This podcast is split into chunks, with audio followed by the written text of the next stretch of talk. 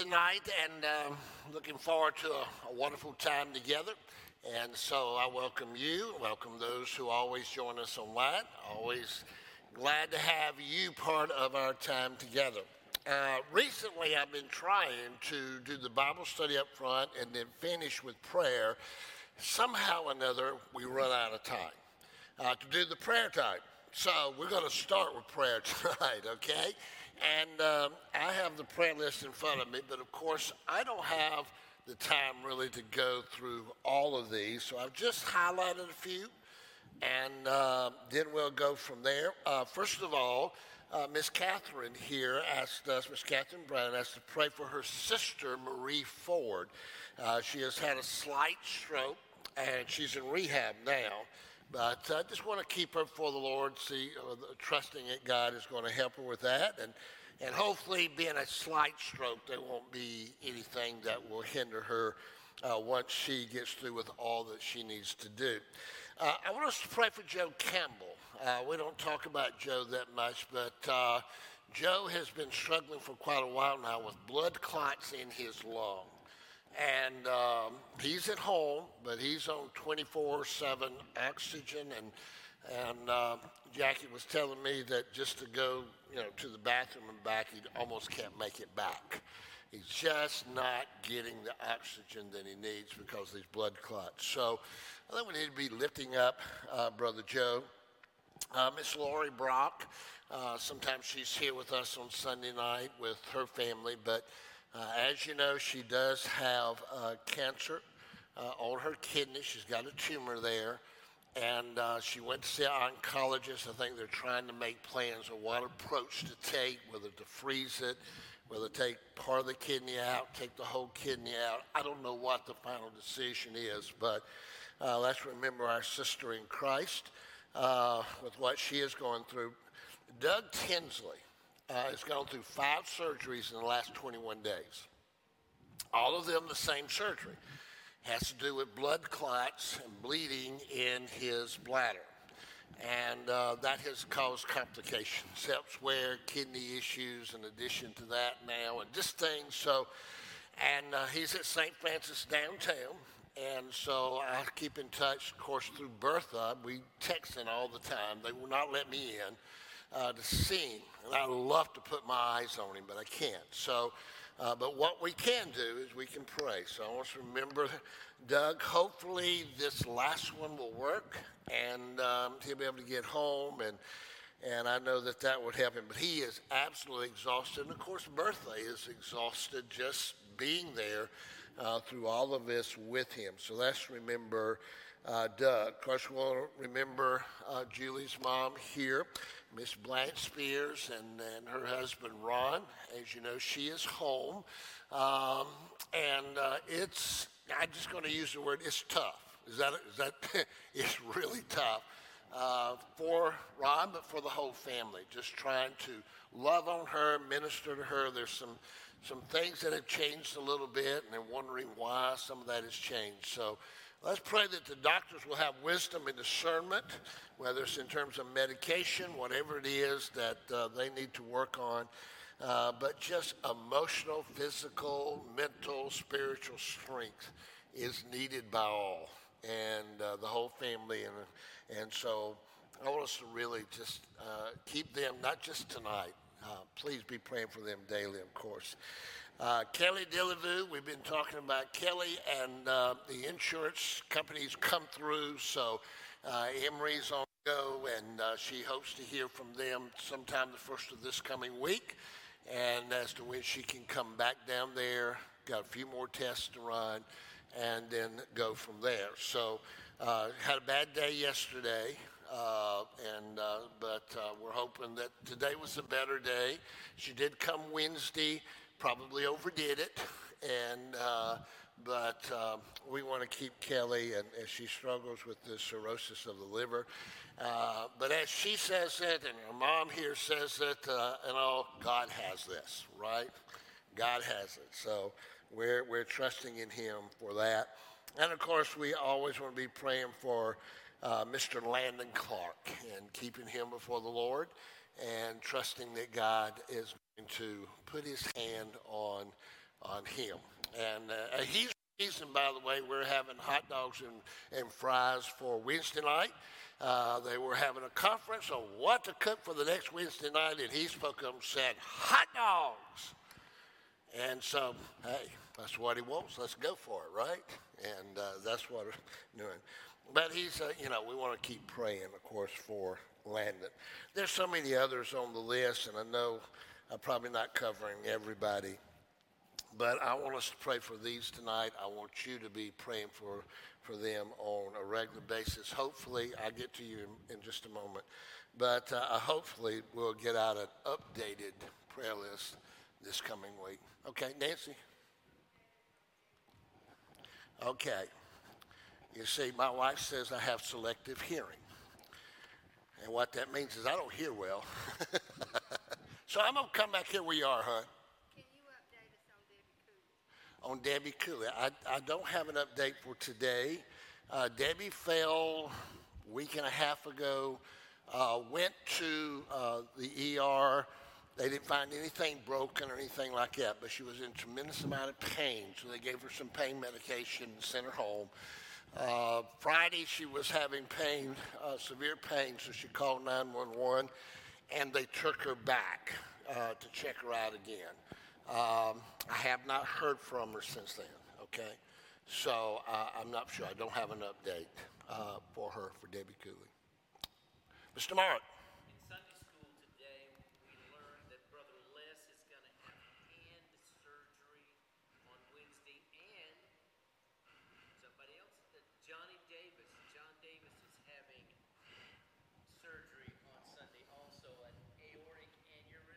Yes, that's Johnny Davis. Thank you.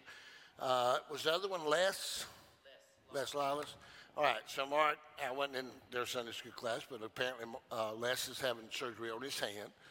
Johnny Davis does uh, have an aneurysm that they're going to uh, be um, uh, operating on. Basically, what they're going to do is put a stent in. And uh, so they've been talking about it in terms of outpatient. I don't get that, but you know, they've come a long ways. So, but basically go in um, and put in that stent that, that protects the walls. There, there, are two types of aneurysms, so let me just go ahead and got it on my mind. I'll share it with you.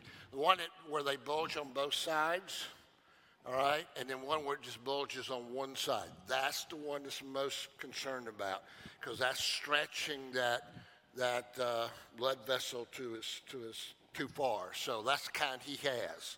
So that's why they're going to go in. They're going to put a stent, protect that uh, uh, from the walls of the blood vessel, and, and they'll go from there. So uh, Johnny Davis will be having that surgery coming up. Thank you, Mark. Appreciate that. All right, let's go to the Lord in prayer. Okay.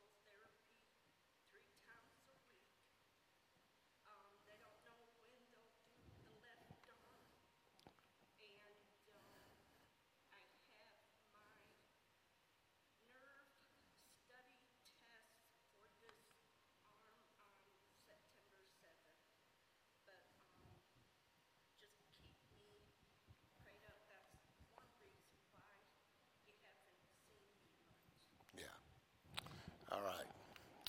So let's go, Lord, in prayer. Father God, as we come, I, I just begin with Renee here. Uh, Lord, this has been a, a long road uh, that she has been on. Uh, Lord, uh, work related issues that, um, Lord, has caused some, some serious physical needs that she has in her shoulders and her arms. And uh, so, Father God, we want to bring her before you. We ask him again, Lord, as we do with so many, when we know that you know the doctors and nurses and technicians, you know the teams that work with each and every one of these. And, and so we're always bringing them up before you because they're your tools uh, Lord, to minister to us. So I'm asking for, first of all, those that are working with her, whether it be therapy, whether it be the nerve test uh, that uh, she is going to be having, uh, whether it be the next surgery that comes up in terms of her shoulder and arm on the left side. So, but in the meantime, Lord God, as you're using them, I pray through the power of your Holy Spirit uh, that you just wrap your loving arms around her. Just remind her that she is loved. She's loved by us. She's loved by you. And Lord, give her peace within her heart uh, as uh, she continues this, this journey. It's, it's been long, it's been hard, it's been difficult. So, Lord God, uh, we want to reach out to her, but we're asking you to lavish your grace upon her. And Lord God, not her, but everyone that we mentioned here tonight, uh, Brother Joe Campbell and Miss Lori Brock and Doug Tinsley and Blanche Spears with Ron and the family and Kelly Dillevue and Landon Clark, Marie Ford, and uh, dear Heavenly Father, Miss Debbie Cooley and uh, Les Lawless and Johnny Davis. Lord, these uh, represent many, many others that, that we know, that we care for. And um, you're the one who instructed us to stand in the gap, uh, to make up that hedge. And so that's what we're doing tonight. Uh, I'm before you with all of them with me in heart, in spirit, and asking you to, to just, Lord, lavish not only your grace on them, but Lord, to, to show yourself mighty on behalf of all of these, that your name will be glorified that, Lord God, that they would know that you have demonstrated your love and power in their lives, and that we may testify of your greatness and your goodness, Lord God, uh, in our lives and, and, Lord, to a lost and dying world that needs to know you, know your glory, know your grace, know your love in their own lives. So, Father, thank you for the privilege to stand in the gap, and I, I pray that each of us will, will not just right now in our hearts be in the spirit of prayer.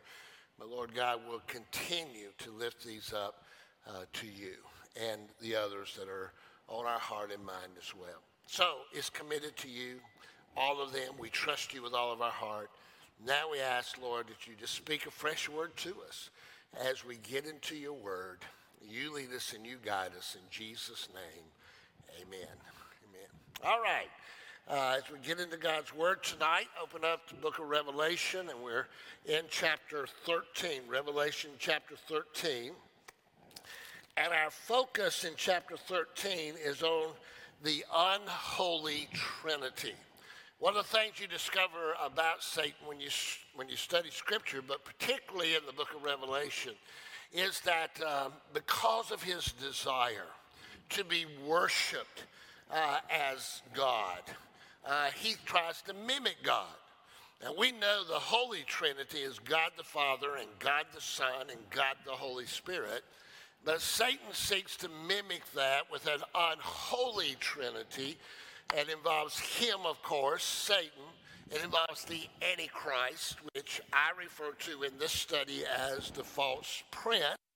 Um, comparing him, of course, to the faithful prince, the true prince of peace, and that is our Lord and Savior Jesus Christ.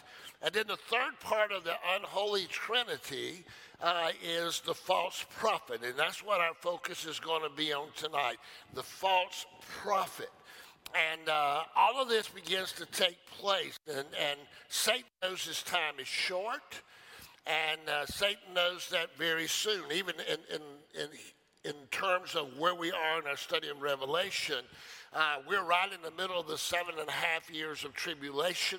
Uh, it's kicking in, and he knows that very soon the Lord Jesus Christ is going to come back. He's going to sit on the throne, he's going to set up his thousand year reign uh, here upon the earth. And so he is uh, in full gear, uh, seeking to achieve his own purposes through this unholy trinity. So last week we looked together at the false prince. That's Revelation chapter 13, verses 1 through 10. Tonight we're going to look at the false prophet. And I want to draw your attention to three things as we work our way through verses 11 uh, chapter 13, verse 11 through verse 18, the end of this chapter, three things about the false uh, prophet uh, that is revealed to us in this chapter. First of all, I want you to notice his deceptive appearance. His deceptive appearance. Here's what verse 11 says it says, Then I saw another beast coming up out of the earth and he had two horns like a lamb, and he spoke as a dragon. Now, a couple of things here. When we look at the very first part of verse 11, and uh, John says, I saw another beast. That word another means the same as the one I saw before, just like the one we were talking about in the first part of this chapter. And you recall that uh, the dragon was standing on the sand, uh, chapter 13, verse 1, and John says, I saw a beast coming up out of the sea.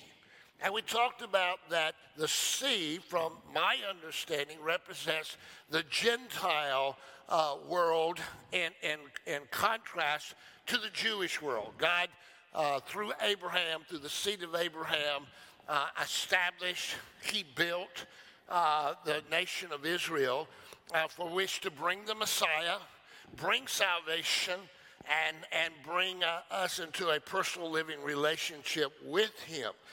But all through history, and we looked at this in the prophecy of Daniel, so let me just kind of remind you briefly of this that Satan has been trying to use powerful Gentile nations, the Babylon nation, uh, the nation of Babylon, the nation of the Mede Persians, the nation of Greek led by Alexander the Great, the Roman Empire, and now the revived Roman Empire, empire as we have been studying here in Revelation.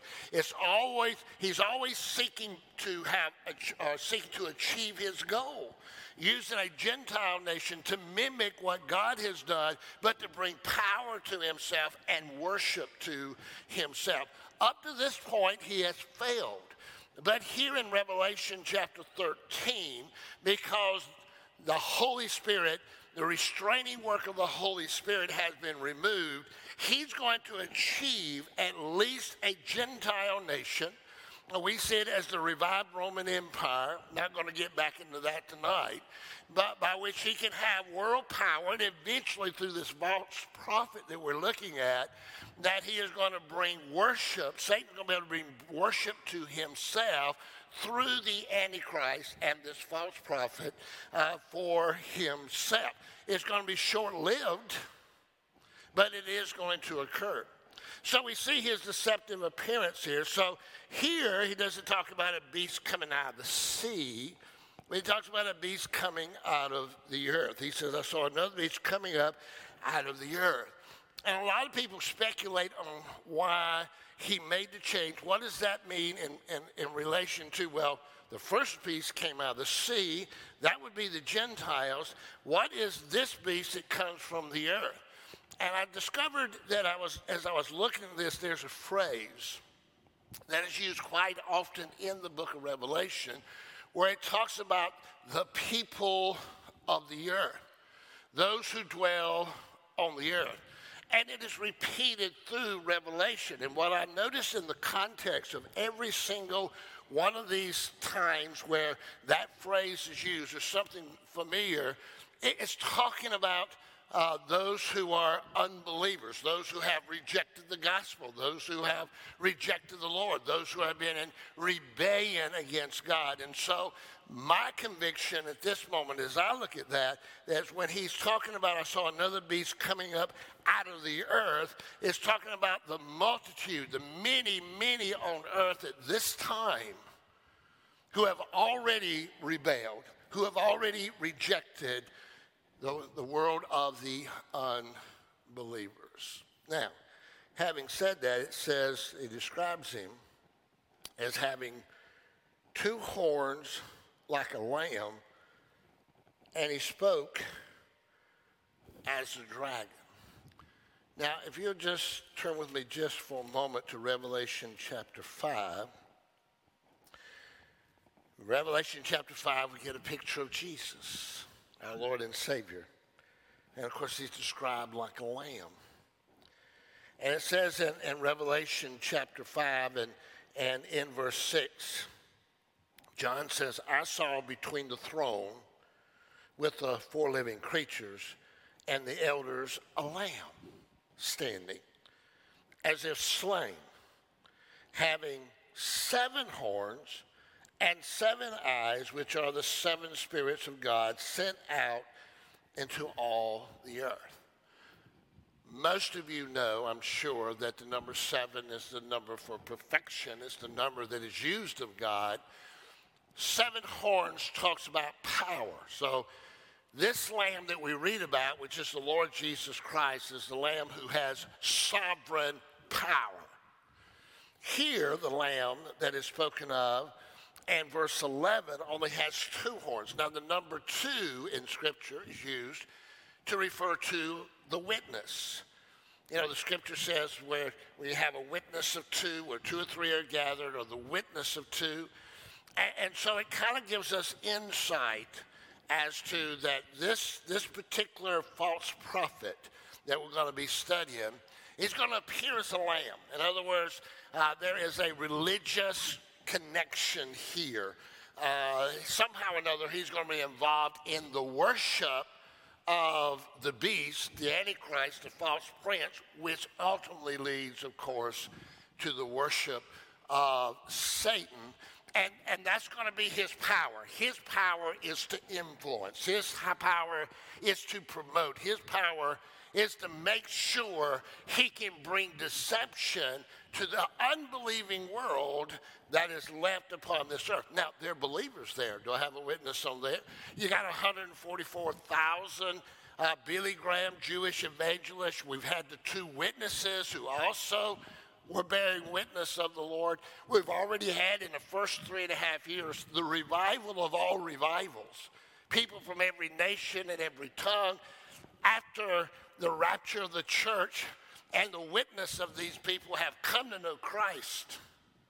So we have a lot of followers of Christ here on this earth, but nothing compared to the number of people who have already who have already really rebelled and rejected the Lord. It says here says that he has two horns like a lamb. I, I thought about this passage over in Second Corinthians, if you would turn there with me. Second Corinthians chapter 11 and verses 13 uh, through 15.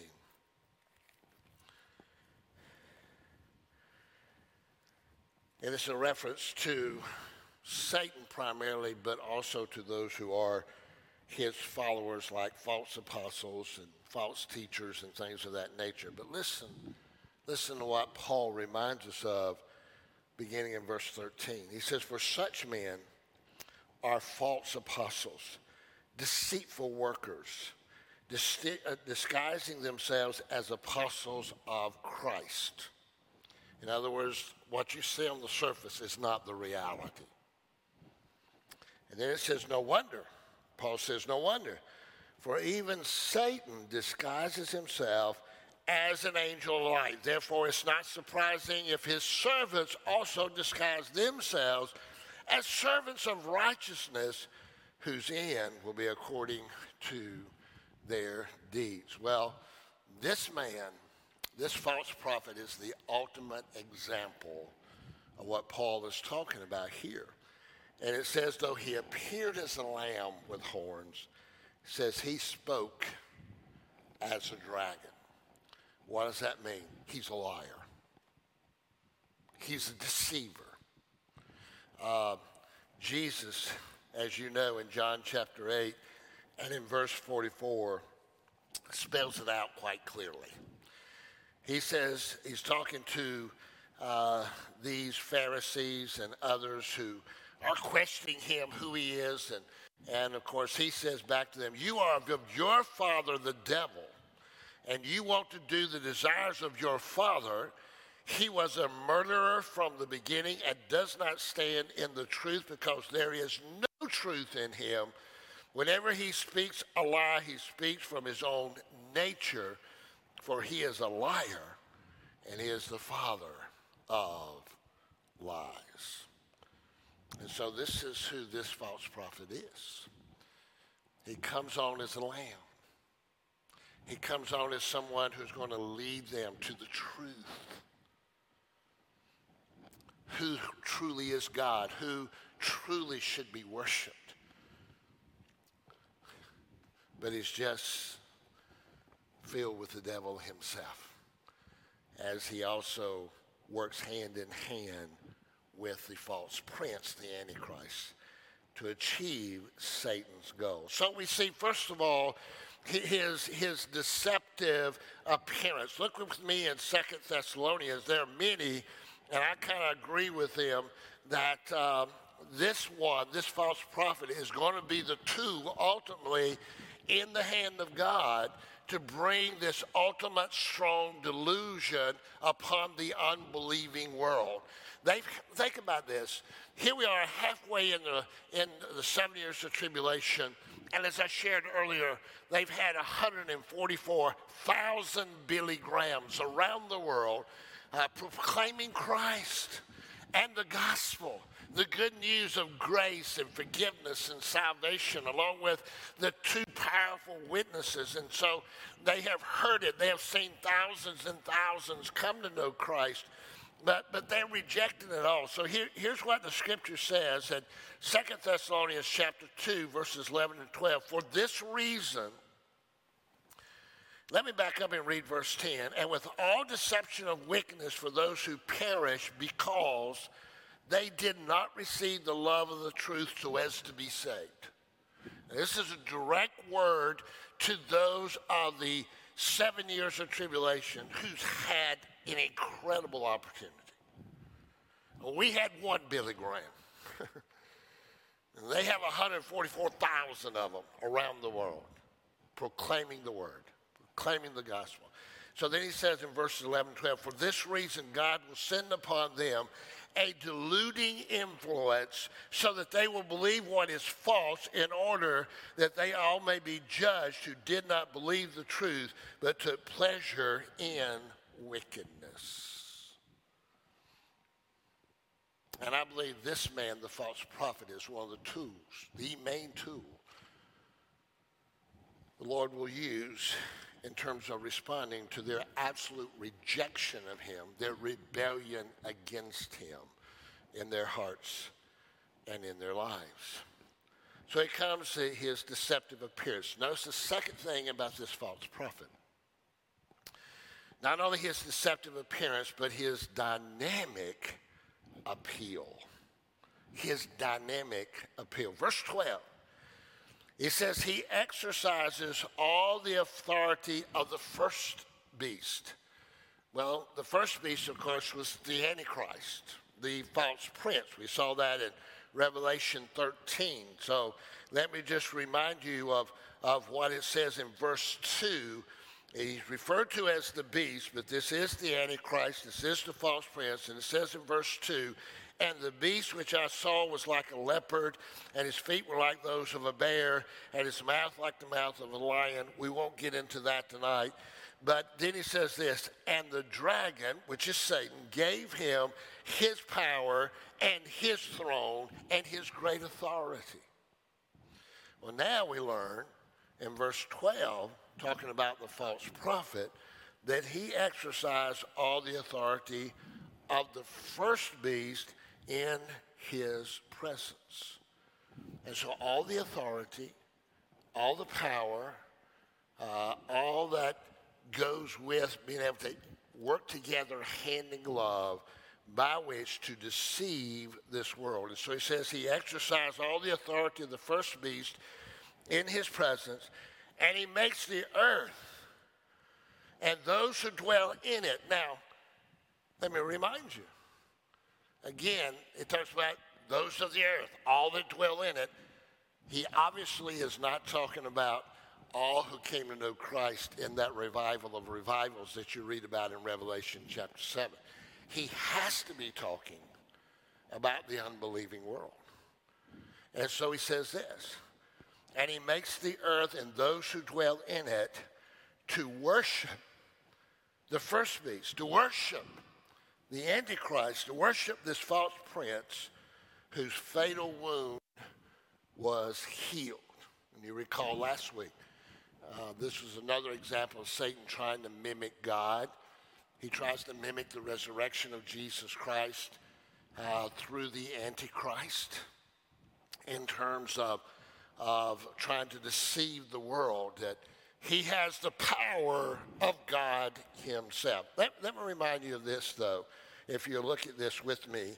Um, in Second Thessalonians, and I'm going to come back to that in just a moment as well, but Second Thessalonians chapter 2 and in, uh, in verse 9.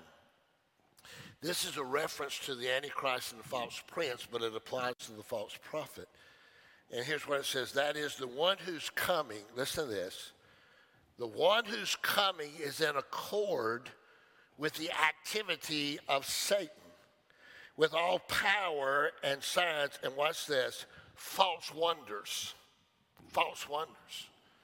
And so Satan tries to mimic the things of God. He's trying to mimic the Trinity. So now we got an unholy Trinity Satan, the false prince, and the false prophet. He tries to mimic the resurrection of Christ with, quote unquote, the resurrection of the Antichrist, the false prince. It says here that he makes the earth and those who dwell in it to worship the first beast he's going to be dynamic, obviously,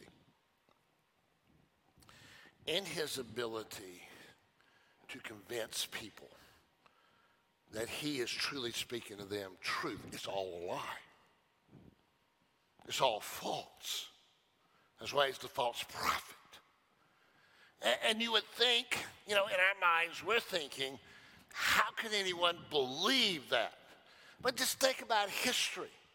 Think about those who have stood up and have led thousands and millions uh, that, and they just, they almost fall at their feet. Think about Hitler, just the impact he had, his ability to be able to rally this Germany against the Jews and really against the world in that sense. Think about, uh, think about those who, uh, you know, have followed false teachers, you know, and, and, you know, to their death you know, we, we think about some of those things that has happened. We think, how, how could that happen? Well, I'm going to tell you, with the power of Satan behind them, people who don't know the truth are like sheep led to the slaughter, if I may use that phrase in that context, as opposed to how it's used in Romans chapter 8.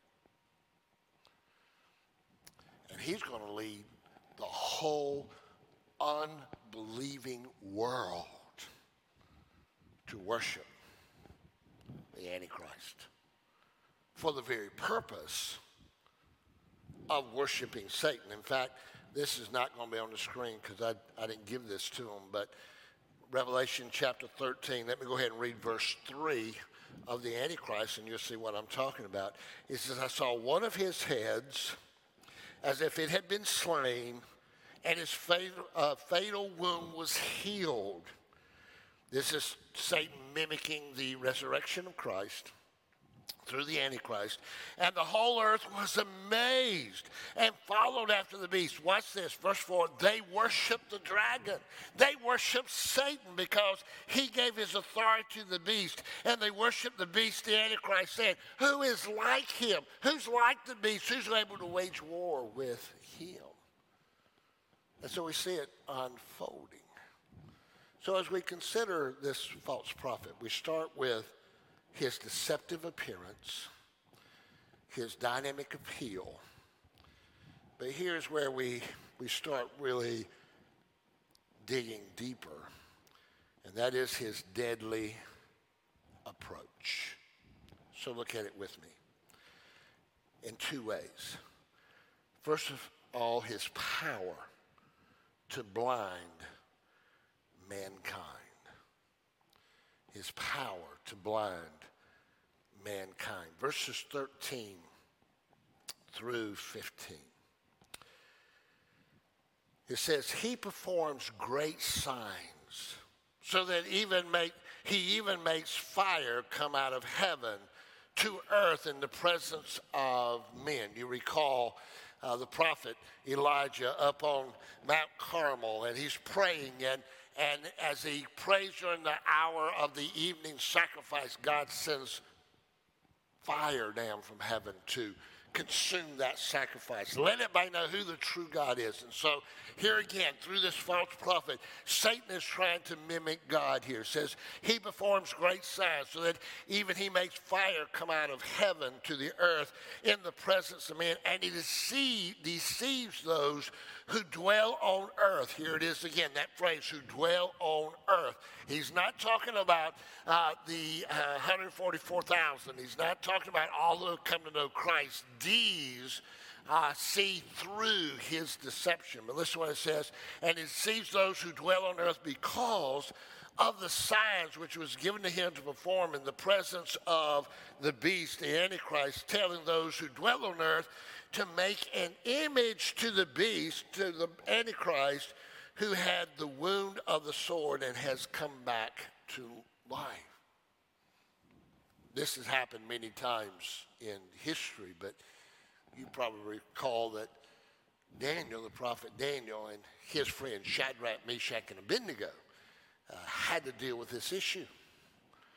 Uh, King Nebuchadnezzar, again, one of the Gentile nations that Satan was using for the times of the Gentiles, as the scripture calls it, uh, had this image made of him.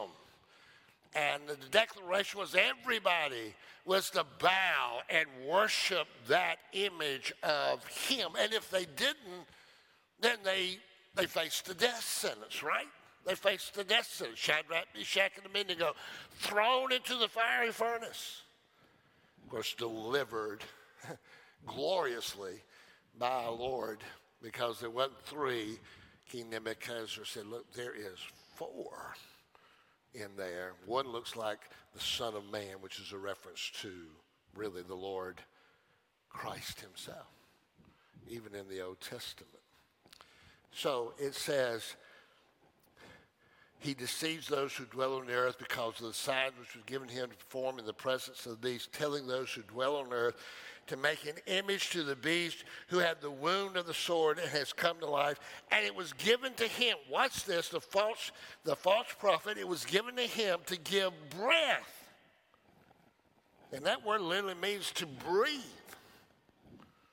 To give breath to the image of the beast so that the image of the beast would even speak and cause as many who do not worship the image of the beast to be killed.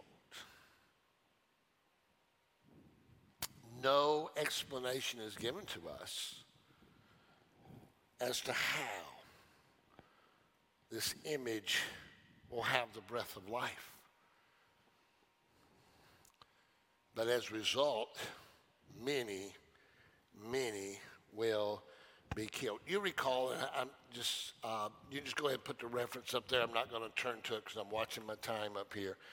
But, this is not the first time Satan has tried to mimic the power of God. You remember when Moses stood before Pharaoh and uh, he was seeking to convince Pharaoh, let God's people go, let my people go, which was, of course, the children of Israel. That and so he, you know, he threw the staff down and it turned into a snake. And there were different things he was doing up front. And, and the scripture says that the magicians, that's a key word, the magicians of Egypt were able to do the same thing. And of course, so, so God just takes it to the next level, as you know. So Satan has, on many, many occasions, sought to mimic the power of God. We don't know. There's no explanation as to how. You know, we, we would think in this day and time, with the technology we have, what in the past looked like, whoa, I mean, how? And we may say, hey, yeah, we can see it happening in our day and time. And so he, he causes them to have to face the reality of death. Now, when he makes reference here to the worship of the image of the beast, we have to be reminded of when that is going to happen and where that is going to happen. Uh, at this time in the seven years of tribulation, we know that um, the temple has already been rebuilt. The one that was destroyed by the Romans uh, will be rebuilt. And I've already shared with you that those plans are ready. It's just waiting for that door to open up. The blueprints are already uh, produced. Uh, the high priests are being prepared. Uh, the different kinds of sacrificial animals are being raised. Uh, and uh, so uh, everything is, they're, they're in the process of putting everything together in Israel today. Even though Israel as a nation is one of the most secular nations on the earth right now, there is that remnant that God always has that, uh, that uh, are all in with Jehovah, with Yahweh, the Lord their God. And so we are reminded then when we talk about this image of what Daniel spoke of and what Jesus spoke of as well. But in Daniel chapter 9, you recall that in the vision that the Lord gave to him, in verses 26 and 27, well, let me just pick up with verse 27. I think that's the one I, I think I gave. Well, it is 26, 27. Then after the 62 weeks, the Messiah will be cut off. And that's exactly what happened. Christ was crucified. Excuse me. then after the 62 weeks, the Messiah will be cut off and have nothing. And the people of the prince who is to come will destroy the city and the sanctuary. This tells us that the false prince to come will have some connection to the revived Roman Empire. Because that is the empire in that day and time that came and destroyed the city and the temple. He says, but in the middle of the week, which is seven years, the seven years of tribulation, it's in verse 27, and he, this false prince, will make a firm covenant with many for one week, that is seven years, pretending to be a true prince of peace, which he's not. But in the middle of the week, he'll put a stop to sacrifice and grain offerings. And on the wing of abominations will come one who makes desolate even until a complete destruction one that is decreed is poured out on the one who makes desolate. That's what we simply refer to uh, as the abomination of desolation. Here's what's going to happen the image that is created by man will be placed in the new temple in the Holy of Holies, and he's going to demand that he be worshiped as God, that there are no other gods.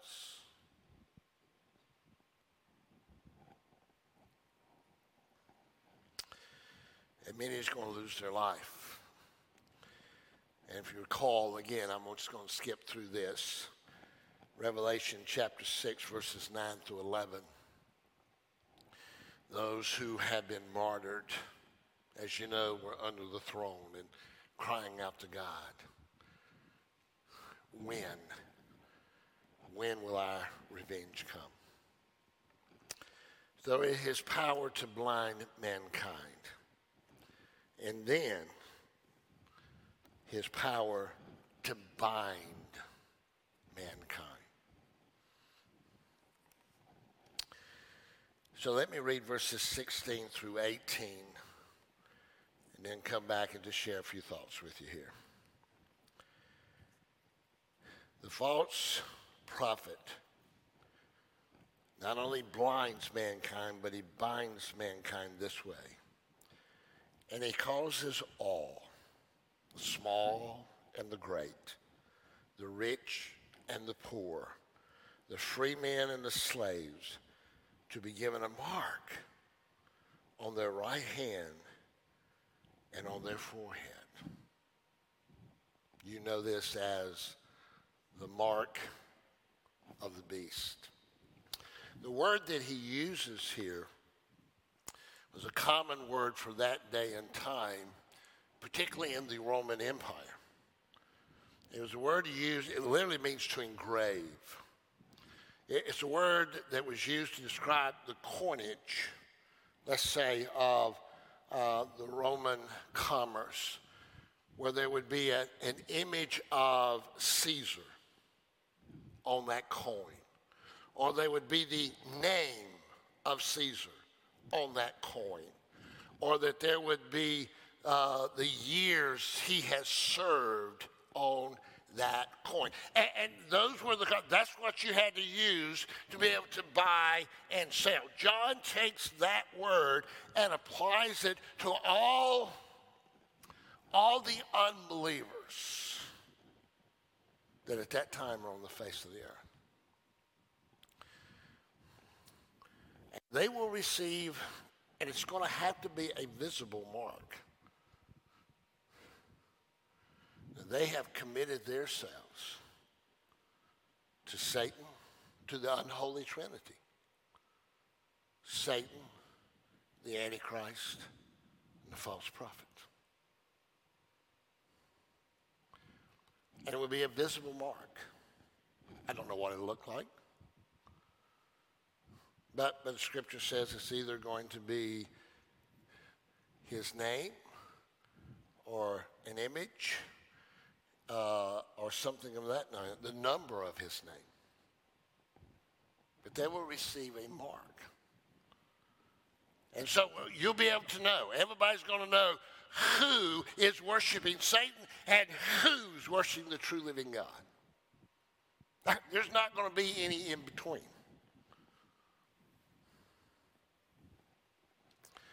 And then it says this in verse 17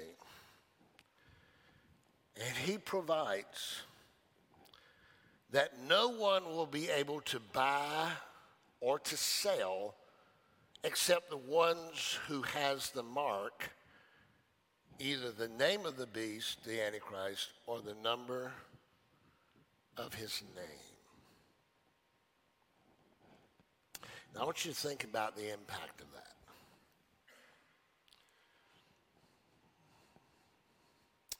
It's not just that you're not going to be able to buy food. You're not going to be able to buy anything. Medical needs, clothing, whatever it may be. Nothing. If you, if you do not wear the mark of the beast, signifying that you worship Satan, you worship the false prince. You are part of this ultimate, final, universal, unbelievers' religion. Nothing.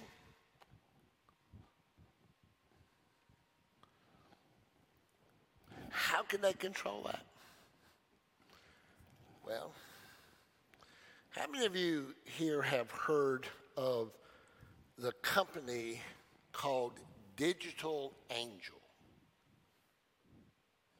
Right? So you know what I'm talking about.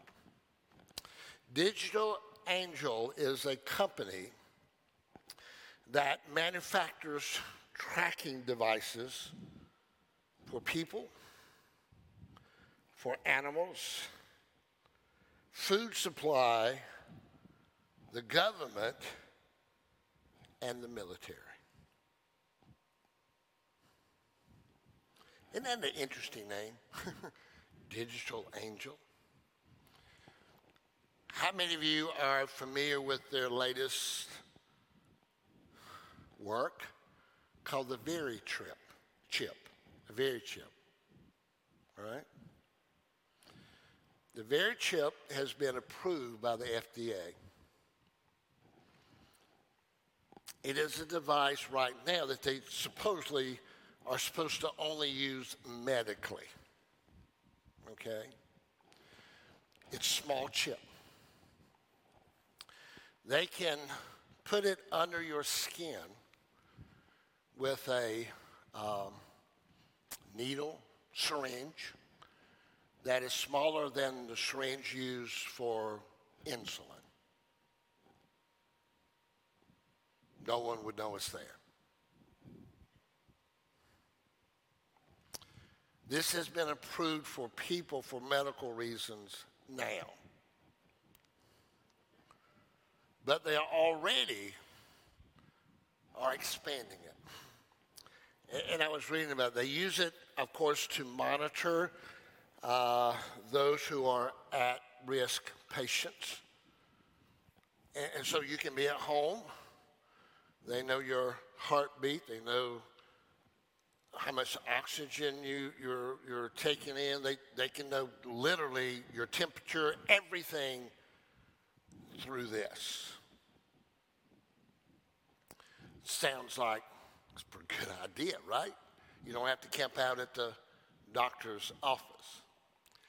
Um, they use it uh, to be able to um, uh, take care of animals. And so, if you want to, you can have them put this, if you own a farm and you've got horses, you got cattle, or what. Listen, you can do this with your, your pets even now. And so, you, you know, if they, if they leave the yard, so to speak, you don't have to, you know, uh, walk around and, and search and be yelling, Jethro, where did you go? It's our dog. no, they just, they tell you exactly where he is. Sounds pretty good, right? See how easy this is? That, they're using that now. If you want to use it, you can use it now. Uh, they use it in managing, listen to this, commodity supply chains this VeriChip is what they call it, V-E-R-I-C-H-I-P. They're using it to maintain the location or monitor the location for parolees.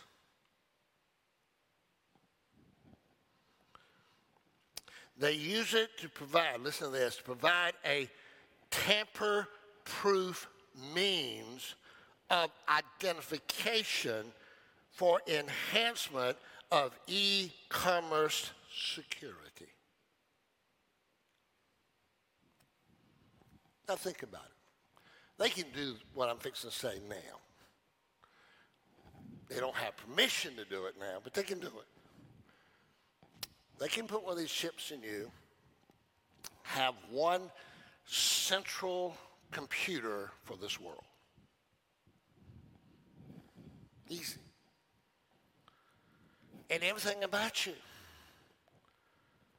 And, and just think, I mean, one sense you can say, oh, this is brilliant. I mean, I don't have to have a credit card. We are going, you do realize this, we're going to a cashless society. It's probably going to happen in our lifetime. We're, we're going there. And you're not going to need a credit card. You're not going to need anything but that chip. But how do you get that chip? Well, you get that chip by worshiping Satan. You get the mark of the beast, you can get the chip. Now, I'm, I'm, you know, I'm just talking about the possibility here. How easy this is going to be. This is not difficult at all. We do it now. It can be done now. Your children. Someone tries to kidnap your child. They know exactly where your child is. Oh, that sounds good. Nobody can steal your credit card. I can go to, I'm trying to think, the, can't believe I can't think of the coffee shop. Starbucks. All right, so I have been to Starbucks before and I've used my credit card that's got the chip. Now, not all Starbucks have this, but some of them have this, and that is when you drive in their parking lot the next time, they pull it up. They already know what you ordered the last time before you even come in. You go to many hotels, if you have been to that hotel, you've used your credit card, you've used that chip on that credit card. Some of them have the capacity now that when you drive in the parking lot, they know you're there before you even walk through the door. Right, the chip. But instead of being in your wallet, your pocketbook, it can be in the forehead, your forehead, it can be in your forehead or in the, your hand. Nobody ever see it. What they will see in that day and time, if that's the way it's done, okay, understand what I'm saying, they're going to see the mark of the beast.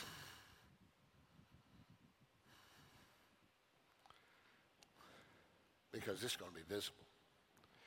And you got to have that to have that, to be able to buy, to be able to sell, to be able to exist here on this earth. Just some possibilities. All right, let me close with this. Verse 18 Here is wisdom. Let him who understand, who has understanding, calculate the number of the beast, for the number is that of a man, and his number is 666. 666. Probably more stuff has been written about that one verse than, anything when it comes to Revelation. Everybody wants to know what is this 666? I don't know. Those in that day will know. Followers of Christ in the tribulation. If I'm right, we're gone. Hallelujah. You know, I believe in the pre-trib, you know that. I believe in the rapture of the church brings the end of this age and enters us into the seven years of tribulation. I know that they'll know. That, there's a lot of possibilities. Uh, the Lord doesn't give us any more insight than what He's given us there. We know that six is the number for man, seven is the number for God. So this number 666, what it could possibly, there are many who think uh, who have thought and still think that it's a reference ultimately to the Pope. Because when he sits in what they call ex cathedra, which is he puts on a crown, it's a three level crown, and has on that crown in Latin words where this is the vicar victor of the Son of God. So he's speaking on behalf of God. It's written in Latin, and the, and the numeral value of that statement is 666. So, for many years, and many even today, very strongly believe. Some think it's the barcode. That would go with the chip, I guess. But you know, the important thing is that we don't have to know in our day and time what that 666 means. But they will.